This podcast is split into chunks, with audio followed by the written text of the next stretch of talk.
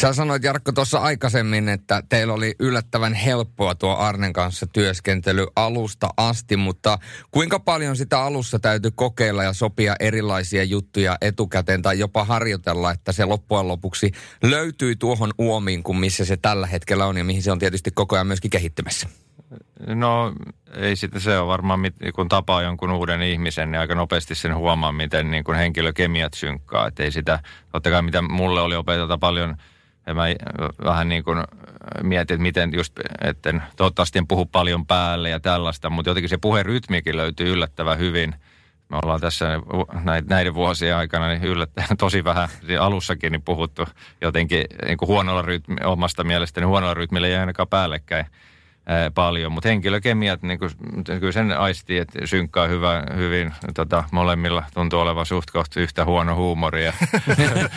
voi, se, voi, se voi, on tota, suhteellista. niin, niin tota, että semmoinen auttaa, auttaa just, että siinä voi niin kuin, se, se auttaa myös improvisoimaan ja elää siinä hetkessä paremmin ja tietää, että siitä tulee aina niin kuin todennäköisesti jotain, jotain tota, hyvää aikaiseksi. Ja usein tietysti toivo, toivoisi, että olisi niin kuin enemmänkin aikaa sellaiseen äh, tota, rupatteluun ja, ja spekulointiin ja pohdintaan ja analysointiin niin kuin eri tavalla vähän niin kuin podcast-hengessä. Hmm. Mietin just samaa. Niin. Mutta toihan on mielenkiintoinen asia, kun urheilijatkinhan katsoo luonnollisesti urheilua – niin miten sä oot Jarkko nähnyt esimerkiksi tenniksen selostamisen ennen kuin sä oot hypännyt itse puikkoihin? Onko siellä ollut kenties jotain sellaisia asioita, että sä oot miettinyt, että hei, et, et, taso on hyvä, mutta to, to, asiaan voisi kiinnittää vielä enemmän huomiota ja toi voisi antaa katsojalle vielä enemmän. Onko sä pystynyt jotain tällaisia asioita vielä ikään kuin kehittämään ja tuomaan myöskin tietyllä tavalla siihen pankkiin jo etukäteen? Tavallaan, että sä oot etukäteen jo tietänyt, että näitä kannattaa lähteä ajamaan eteenpäin.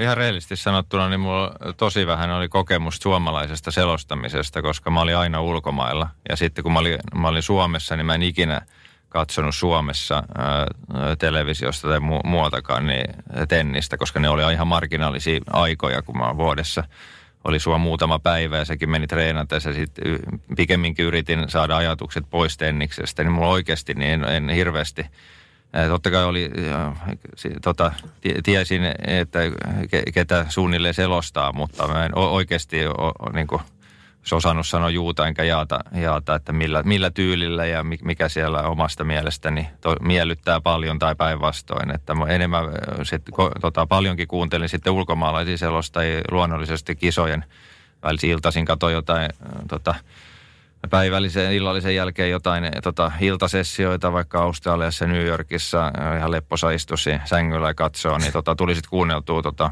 kansainvälisiä selostajia, mutta tota, suomenkielisistä selostajista niin eh, hyvin vähän kokemusta, että en, en osaa sanoa.